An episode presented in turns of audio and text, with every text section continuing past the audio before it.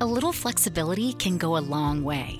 By refinancing your new or used auto loan with PenFed, you can lower your monthly payments for more flexibility in your budget. You can even schedule your first payment for up to 60 days from the date of your refinance. Calculate how much you could save at penfed.org/autorefi or call 1-800-247-5626 to apply. Membership is open to everyone. To receive any advertised product, you must become a member of PenFed, insured by NCUA. Get a credit card that gives you what you need now. A low interest rate on everyday purchases and a place to transfer high interest rate balances. The PenFed Gold Contactless Card is our lowest interest rate credit card. You can even earn a $100 statement credit when you spend $1,500 in the first 90 days. Join PenFed and together we can help you keep more of what's yours. Visit penfed.org/goldcard. To receive any advertised product, you must become a member of PenFed, insured by NCUA.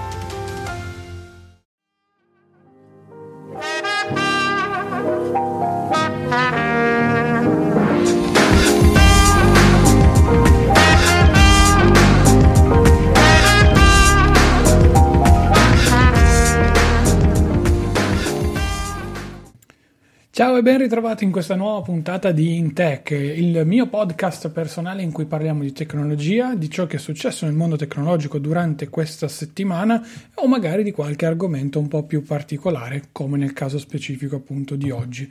Come avrai letto dal titolo, parliamo di un argomento che può essere interessante come no a seconda del proprio utilizzo. Sto parlando ovviamente dei NAS, come il titolo stesso di questa puntata 151 riprende.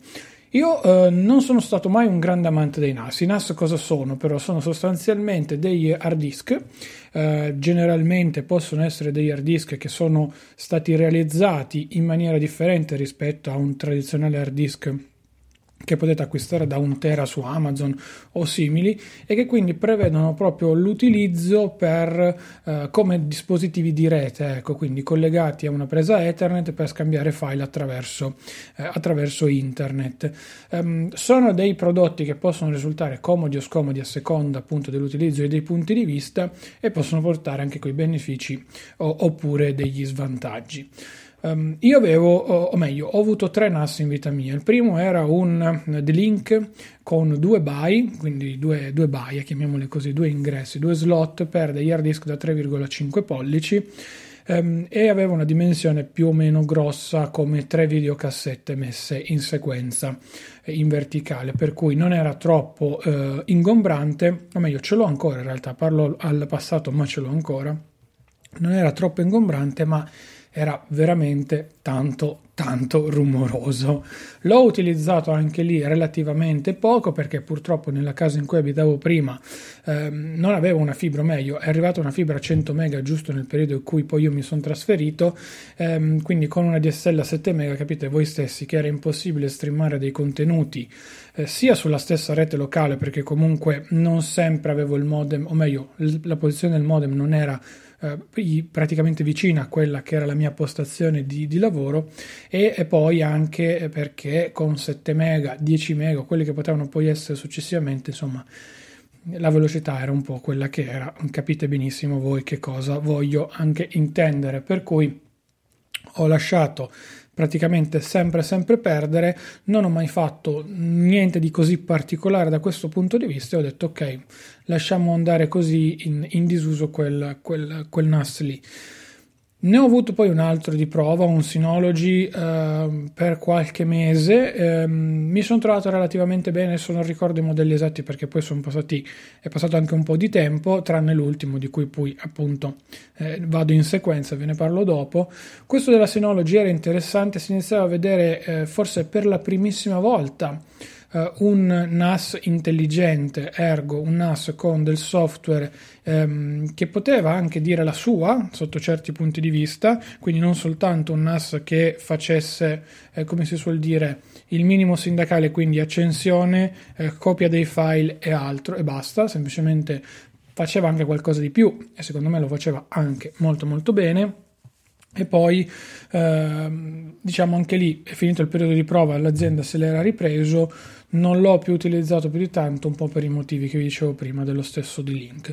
Sono arrivato poi al mio terzo ed ultimo NAS fino ad ora, che è il bellissimo e fantastico Western Digital My Cloud da ben 6 terabyte. Non avevo mai avuto un hard disk così tanto capiente e gigante, bellissimo, fantastico, ottimo, con praticamente un cloud dedicato, ergo se io lo attaccavo a una presa e al modem, al netto dei consumi di tutto quello che volevo, io con il mio account Western Digital mi ci collegavo in remoto da qualsiasi parte del mondo. L'importante è che lui fosse collegato alla rete, e ammetto che non mi è mai dispiaciuto, nel senso l'ho utilizzato questo qui a cavallo tra la prima e la seconda casa, quindi poi sono passato alla gigabit e lì ho visto tutti i benefici del caso nell'utilizzare un prodotto del genere. Quindi magari qualche film ce l'avevo stoccato lì sopra, riprodurlo anche se era un film in 4K, lui lo faceva tranquillamente in remoto, anche sotto una rete 3G, 4G, quindi nessun tipo di problema, anzi tutto il contrario devo dire, sono rimasto sempre molto molto soddisfatto. Fatto sta che poi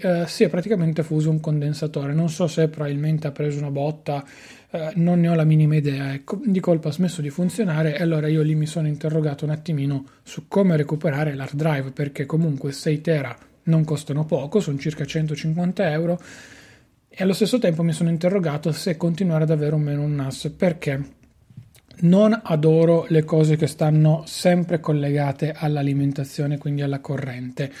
E vi dico questo per il semplice motivo, non tanto per una questione di economia e quindi di risparmiare quei 2-3 centesimi di corrente ogni settimana, quanto invece per una questione proprio di fastidio. Ecco, mi dà fastidio vedere anche, che ne so, il caricatore del Mac attaccato sempre lì al muro quando non lo sto usando, anche se so che magari non consuma nulla, che poi non è sempre vero, però... Già, se vi ricordate, avevamo parlato un po' della questione degli EcoDot, sempre collegati a dei dispositivi Eco che comunque consumano i loro 4-3 watt più o meno, consumava il mio EcoPlus precedente, per cui non era poco l'impatto generale anche di una bolletta, ma comunque poi anche il fastidio di avere sempre lì a tutti i costi un qualcosa di collegato. Al netto di questo poi, essendo un hard disk meccanico, fa rumore, e quindi...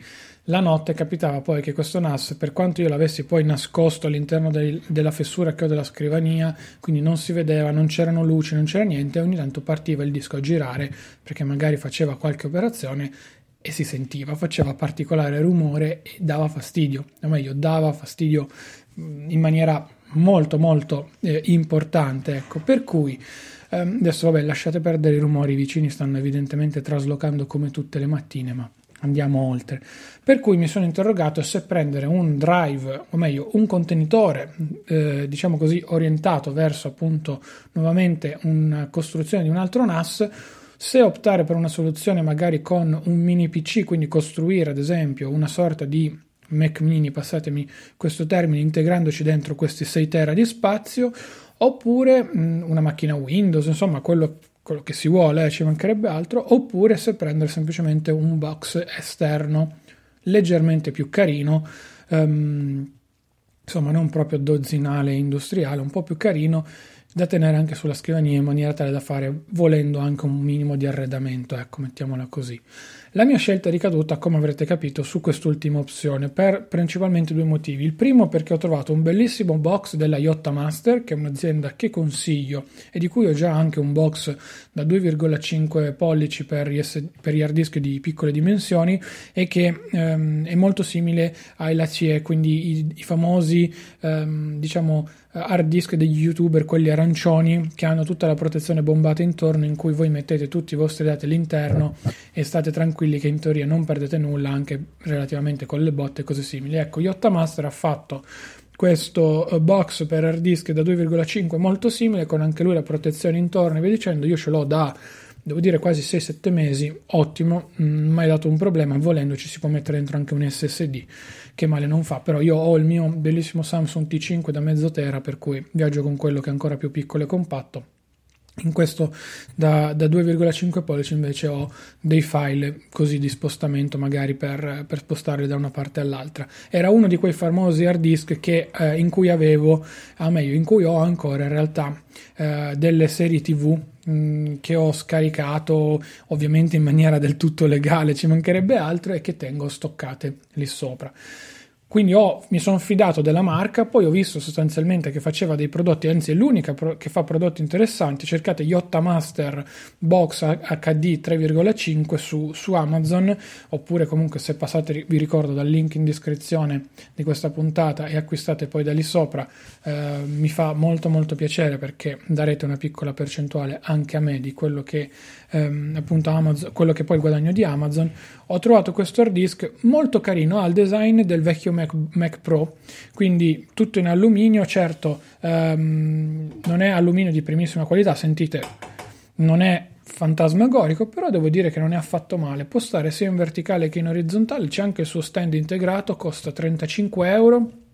Questa che è la versione USB 3.0 con l'attacco che, se non erro, dovrebbe essere l'USB 3.0 micro A, micro B, insomma adesso non ricordo bene, perché sapete poi hanno fatto particolarmente casino con l'USB 3.0 sotto tanti punti di vista, per cui mi sono un attimino anch'io bloccato. Non è sostanzialmente il connettore classico delle stampanti, ecco, giusto per rendere l'idea, è un connettore ancora più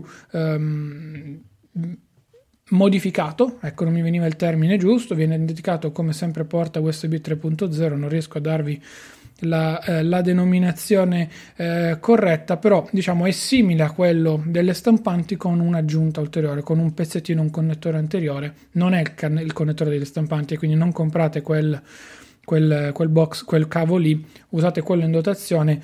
Devo dire che le velocità non sono affatto male, non si raggiungono i 5 gigabit come vengono definiti anche nella pagina della pagina di acquisto su Amazon, però costa 35,99, è decisamente comodo. Ve ne avevo parlato anche sulla mia newsletter, se non erro, ci ho messo dentro i miei 6 tera, ho formattato il tutto dal Mac, quindi non ho nessun tipo di problema. Non ricordo se ho formattato in XFAT oppure direttamente in macOS o in APFS, non ricordo sinceramente, ma tanto non ho computer Windows per il momento. Poi utilizzo l'hard disk collegato anche direttamente sull'iPad, legge tutto senza problemi anche l'iPad.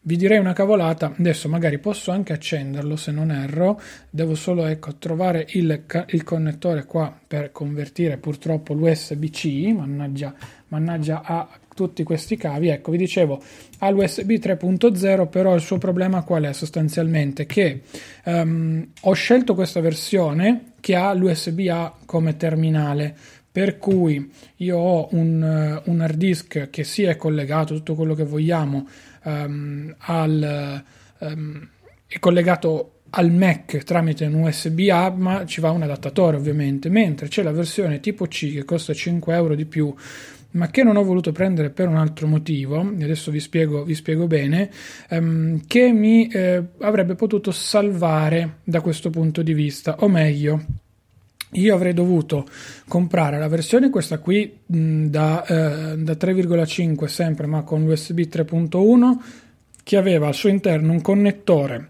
USB-C 3.1 nel retro e poi un USB-A frontale, quindi non cambiava sostanzialmente nulla.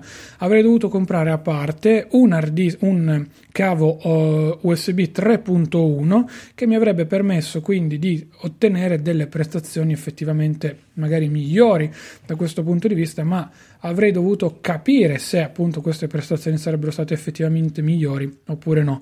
Da quello che dicono anche nelle recensioni, alla fine il risultato non è che cambi molto, nel senso, sì, l'USB 3.1 è differente, però molto dipende anche dalla qualità dell'hard disk, e se si hanno delle prestazioni già ottime con l'USB 3.0 non aveva senso andare a spendere quei 5 euro in più per dover poi anche comprare un ulteriore adattatore. Almeno questa è la mia espressione e questa è la mia opinione. No, l'ho formattato con macOS esteso Journaled, per cui pulitissimo, chiarissimo per i Mac. Tanto, ripeto, devo usare questi file qui su queste macchine, non mi interessa per il momento eventualmente riconvertire verso Windows.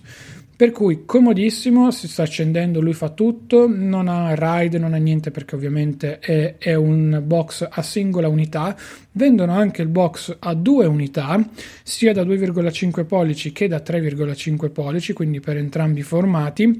Devo dire che ero quasi tentato in un'ottica futura di prendere un secondo hard disk da mettere dentro per così avere magari più spazio, essere più contento, però per il momento vi dirò la verità, mi accontento di questo, ecco, non mi dispiace, funziona, devo dire, molto bene, è ottimo, esteticamente è gradevole e quindi mi ci trovo bene. La cosa comoda è che comunque io posso andare da dietro come ho fatto ora, accendo e spengo il drive quando e come voglio sostanzialmente, quindi io faccio l'espulsione classica direttamente dal Mac, lui viene rimosso senza problemi e poi va posso spegnerlo tranquillamente. Ha un alimentatore che è utilizzabile attraverso anche degli adattatori a seconda del paese in cui viene utilizzato, se non erro, però non ha un trasformatore esterno. Infatti questo qui, a differenza del modulo con due box interni, non ha un trasformatore, quindi sostanzialmente la presa è quasi simile a quella di un computer, quindi la inserite direttamente, c'è poi il cavetto che arriva fin sopra con l'alimentazione. Ci vanno 5 minuti a montarlo, nemmeno tanto, c'è tutto in dotazione, cavi, scusate, viti e anche il piccolo cacciavitino che non è un Torx, se non erro, non è neanche uguale a quello del box da 2,5 che avevo già acquistato in precedenza, per cui va più che bene. È gradevole dal punto di vista estetico, funziona bene. Io poi l'ho installato nell'adattatore USB-C di Apple, quello originale con la presa HDMI e una presa USB-C per la ricarica. È un adattatore con cui mi trovo bene, poi lo collego indifferentemente o al MacBook Pro, da cui sto registrando ora, o all'iPad Pro quando appunto voglio lavorare con l'iPad doccato e poi sul monitor esterno. È un'opzione in più, ci mancherebbe altro, però ho questa possibilità. Io adesso, se appunto faccio l'espulsione, tempo 2 secondi, macOS ha praticamente appunto già fatto l'espulsione del drive, come avete sentito magari in sottofondo. Il drive ora non è più collegato. Volendo posso prendere un cavo dedicato USB-C, così da non avere adattatori o simili, però avendo già questo dongle di Apple ed essendo un prodotto che tendenzialmente uso una volta che appunto è collegato tutto questo hub, non ne vedo l'esigenza, ecco, sono sincero, per cui per il momento sì, va più che bene questa conformazione, questa installazione di questo tipo qua, però in un futuro appunto so che posso eventualmente andare a modificare il mio diciamo setup da questo punto di vista. L'ho scelto appunto per 2 motivi: uno perché posso accenderlo e spegnerlo tranquillamente, 2 perché è un po' più carino rispetto ai tutti i box dozzinali, come dicevo prima. È l'unico grigio, anzi uno dei pochissimi grigi che io ho tutta la scrivania praticamente, a parte il monitor, è bianca o comunque chiara. Ecco, mi faceva un po' strano avere un prodotto differente di colore. Poi vabbè, io sono anche malato da questo punto di vista, però ci sta. La cosa che adesso mi piacerebbe fare è, siccome ho la televisione che non è propriamente adiacente alla scrivania, adesso volevo prendere, così come ho fatto con il cavo HDMI da 10 metri, prendere appunto un cavo USB di questa più o meno dimensione e farlo arrivare con tutta la canalina, tutto lo spostamento vario necessario fino alla TV, così da avere un unico collegamento alla televisione e qualora appunto dovessi vedere uno dei film che ancora non ho acquistato su iTunes e quindi non ho a disposizione su Apple TV o cose simili, o non c'è su Netflix e simili, ecco, io posso accendere l'hard disk, fare un semplice switch di cavo e via.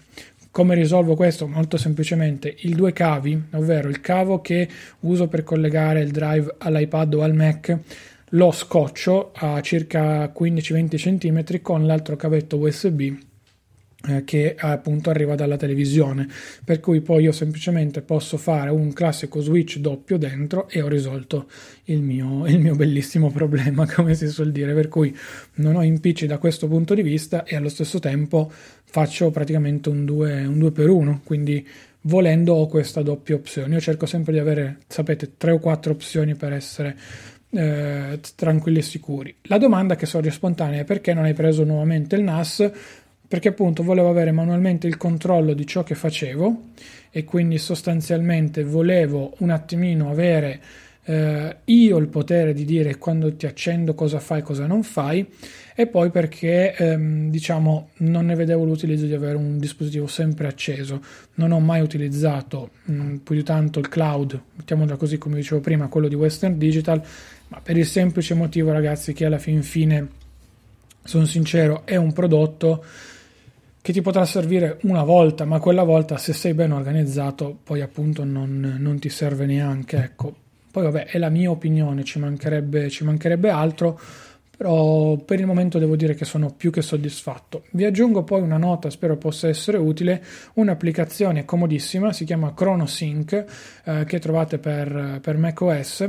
Praticamente è un, utilizzatore di un qualcosa che compie delle azioni, ecco. L'ho scoperta tramite Luca Zorzi di Easy Apple e faceva assolutamente al caso mio, perché era esattamente quello che cercavo, ovvero quando io collego, lei rimane sempre accesa in background e non consuma nulla, quindi non vi preoccupate sul Mac, quando lei rileva che ad esempio l'hard drive che io ho chiamato 6 tera, che è appunto il mio, passatemi il termine, NAS non NAS esterno, lei incomincia a fare delle operazioni, ovvero io ho dato il comando di andare a effettuare un backup di quella che è la mia cartella dei documenti sul Mac, quindi tutta la mia parte di iCloud Drive, così volendo io ho un backup fisico sul mio box esterno di tutta la mia, tra virgolette, vita digitale, ho un backup di tutte le mie app sul Mac, perché capita magari che debba fare un ripristino simile, le app ce le ho già, copio e incollo, così non devo star lì a impazzire o fare altro. E poi quando invece collego il mio T5, quindi il Samsung esterno, l'SSD super veloce da cui monto tutti i miei filmati e le puntate dei podcast, se c'è collegato anche il 6 tera, praticamente ChronoSync si occupa del backup tra il 6 tera e il T5, ovvero io sul Samsung T5 ho il backup della mia libreria di Final Cut, quindi lui fa sempre un backup tutte le volte che lui viene collegato della libreria, vedendo se c'è qualcosa di nuovo oppure no, e quindi prende, sposta e fa il backup puro, nudo e crudo. Viceversa fa anche qui un backup delle applicazioni volendo sul T5, perché chissà mai dovesse succedere qualcosa, io il T5 ce l'ho sempre con me in mobilità, prendo, lo attacco e ho il backup delle mie applicazioni per macOS anche sul Samsung T5, così non ho impicci, problemi o altro, per cui sono super soddisfatto da questo punto di vista, e direi che l'opzione non mi dispiace per nulla, anzi tutto il contrario. Per cui devo dire che ho trovato una buonissima quadra da questo punto di vista. Non è un drive che uso tutti i giorni, adesso che sto registrando la puntata finisco di montarla e editarla e poi vado a copiarmi sopra le mie puntate. Considerate che ho 5 cartelle, di cui una è film e l'altra sono le serie TV, praticamente ho fatto il backup degli hard disk che ho sul televisore. Se andate a vedere sul mio sito internet claudiostaluto.com c'è l'articolo dedicato in cui vi dicevo perché appunto ero passato a questa configurazione nuova con gli acquisti su iTunes e simili. C'è proprio tutto un post che ho chiamato Progetto Film gennaio 2020, in cui vi spiego tutta la mia scelta, la mia decisione in merito a questa opzione qua. E poi sostanzialmente ecco, questo è quanto. Poi vabbè, ho i documenti, quello che dicevo prima, backup delle applicazioni e la cartella lavoro in cui ho salvate tutte le puntate del podcast. Io generalmente ho sempre tutto su iCloud Drive, per cui non mi serve fare un ulteriore backup direttamente anche sul NAS dei miei documenti. Se lo fai in automatico bene, però avendo tutto su iCloud Drive non ho mai avuto impicci o problemi, per cui insomma non vedo quale sia, ecco, il problema da questo punto di vista, ecco.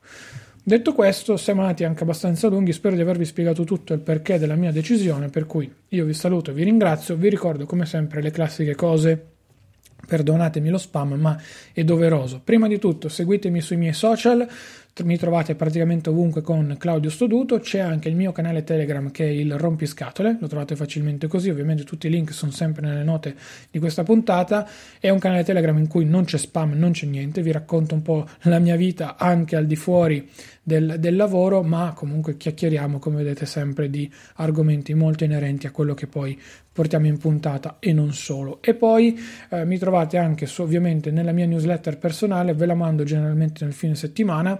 la trovate su claudiostaluto.com/newsletter. C'è scritto il motivo e perché ho aperto la newsletter da 20 settimane circa a questa parte, e insomma c'è tutto lì sopra. Sul mio sito claudiostaluto.com trovate praticamente tutti i riferimenti del caso. Cosa molto importante a cui tengo molto è il supporto che mi date, che di cui vi ringrazio tantissimo, perché incominciate a farlo in tanti e fa piacere, ragazzi, lo ammetto senza ombra di dubbio. Vi ringrazio davvero davvero di cuore. Potete supportare tutto il mio operato online o queste trasmissioni, questi podcast che conduco dal lunedì al venerdì, attraverso appunto delle donazioni che possono essere dirette o indirette a seconda di quello che preferite. Sulla pagina su claudiostaluto.com/supporto ci sono tutti quanti i riferimenti. Il modo più semplice è quello di andare a effettuare degli acquisti tramite Amazon, partendo dai link che appunto ho pubblicato sul canale Telegram in offerta, o partendo dal link che trovate appunto qui sopra sul sito internet. Potete acquistare qualcosa e poi Amazon mi dona direttamente qualcosa lui dei suoi guadagni. Oppure c'è, visto che vi piace un sacco, la donazione diretta con Satispay. Se utilizzate Satispay, io lo uso tantissimo, vi sta piacendo, qualcuno l'ha già fatto, grazie di cuore a chi l'ha fatto, è molto molto comodo. L'ultima forma di supporto è anche quella di lasciare una recensione su Apple Podcast per quelle che sono le mie trasmissioni. Ci sono tutti i link anche qui sulla pagina di supporto. È molto importante che lo facciate, perché in questo modo così le trasmissioni riescono a crescere all'interno delle classifiche e a farsi anche conoscere da maggiori ascoltatori, per cui grazie davvero di cuore a chi lo fa tutte le settimane. Io sono Claudio Staluto. Per questa momento spam ho finito. Dovrei registrare un piccolo jingle e mettervelo alla fine, ma preferisco farlo sempre di persona. Noi ci sentiamo settimana prossima con la puntata 152, in cui parliamo anche qui di un argomento che mi ha toccato ultimamente, su cui ancora non riesco a prendere una decisione. Non vi spoilerò nulla, ma vi lascio un po' con l'acquolina in bocca, almeno spero. Ciao ragazzi, a lunedì prossimo.